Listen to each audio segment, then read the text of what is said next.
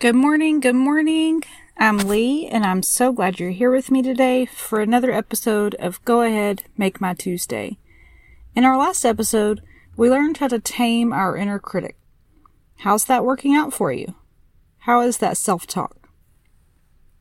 As we move forward in our shifting of our mindset, I want to remind you that the process of changing your perspective or way of thinking about a particular situation or challenge in general involves moving away from our limited beliefs, negative thought patterns, and fixed mindsets. We are moving towards a more positive, growth oriented, and flexible way of thinking. A shift in the mindset can lead to improved problem solving abilities, increased resilience, and a greater sense of fulfillment and happiness. Which is why you're here, right? You're ready to reclaim your mindset. So now we'll talk a little bit about embracing that growth mindset. It's a huge component of switching our complete thought process. Adopting a growth mindset where you believe that your abilities and intelligence can be developed through effective effort and learning is crucial. Embracing challenges as opportunities for growth rather than seeing them as threats. Embracing challenges as opportunities for growth is a positive and empowering mindset that can lead to personal and professional development. So, how do we do that? As we've talked about before, shifting our perspective is going to be huge.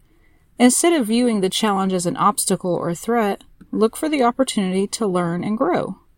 Recognize that facing challenges is a natural part of life, and through these challenges, you can discover your strength and improve your skills. Surely you've had times in life where you've closed a relationship for some reason and thought, man, I learned a lot from that relationship or that person. It's the same concept. Every challenge that comes along, we should be able to walk away from and see what we learned or how we grew.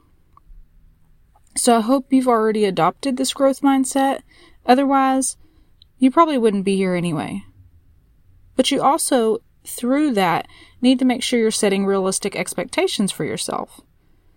The expectations throughout the process are to accept the challenges, might not always result in immediate success. Understand that failure is a part of learning and that it's okay to make mistakes again. Give yourself grace. How many times have I said that, right? Give yourself grace during those challenges. We want to break up the challenge into smaller tasks. Large challenges can be overwhelming, but if we break them down into smaller, more manageable tasks, we can make it more approachable. Each small step you take becomes an opportunity to learn and make progress.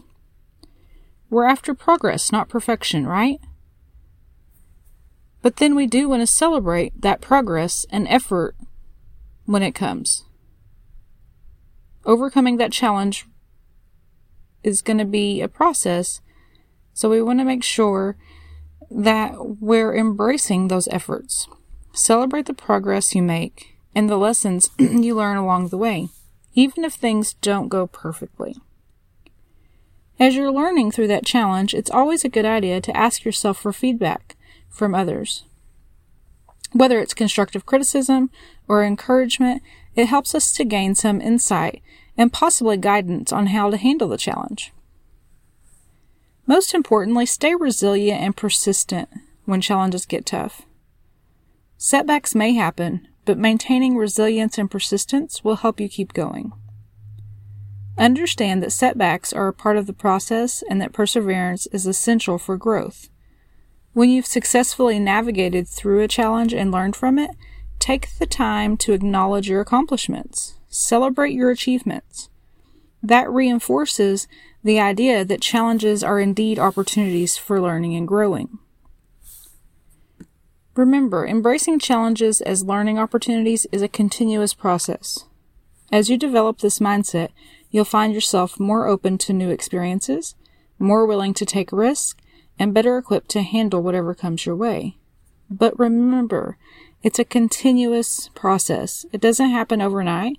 It doesn't just six months from now, we just all of a sudden have it. We have to be continuously working on it and consciously aware. Remember to be mindful of that inner critic and keep that self talk in check. So let's talk about unexpected challenges. When you have an unexpected challenge come up, do you find it easy or hard to adapt? I, personally, typically feel like I adapt very well. However, this last week definitely threw me a curveball. Our primary bathroom flooded. I didn't even know that a handle on a faucet could pop off, but just so you know, it can. Needless to say, this occurred. We didn't hear any of the water gushing to the ceiling and onto the floor for God knows how long. By the time we figured it out or found it, the bathroom was completely flooded. I'm talking probably three to four inches on the floor. And it's not a small bathroom. Every drawer underneath the sink was full, overflowing, uh, along with all of the products in them, right? So, not only did the bathroom flood and products got damaged, we also had just finished painting and reorganizing the bathroom. So, we had just done some really good cleaning and had it organized and felt great about that area. We also had done the same to some other areas in the home where we really felt like, you know, we were ready to get back into the school routine and everything was kind of just starting fresh.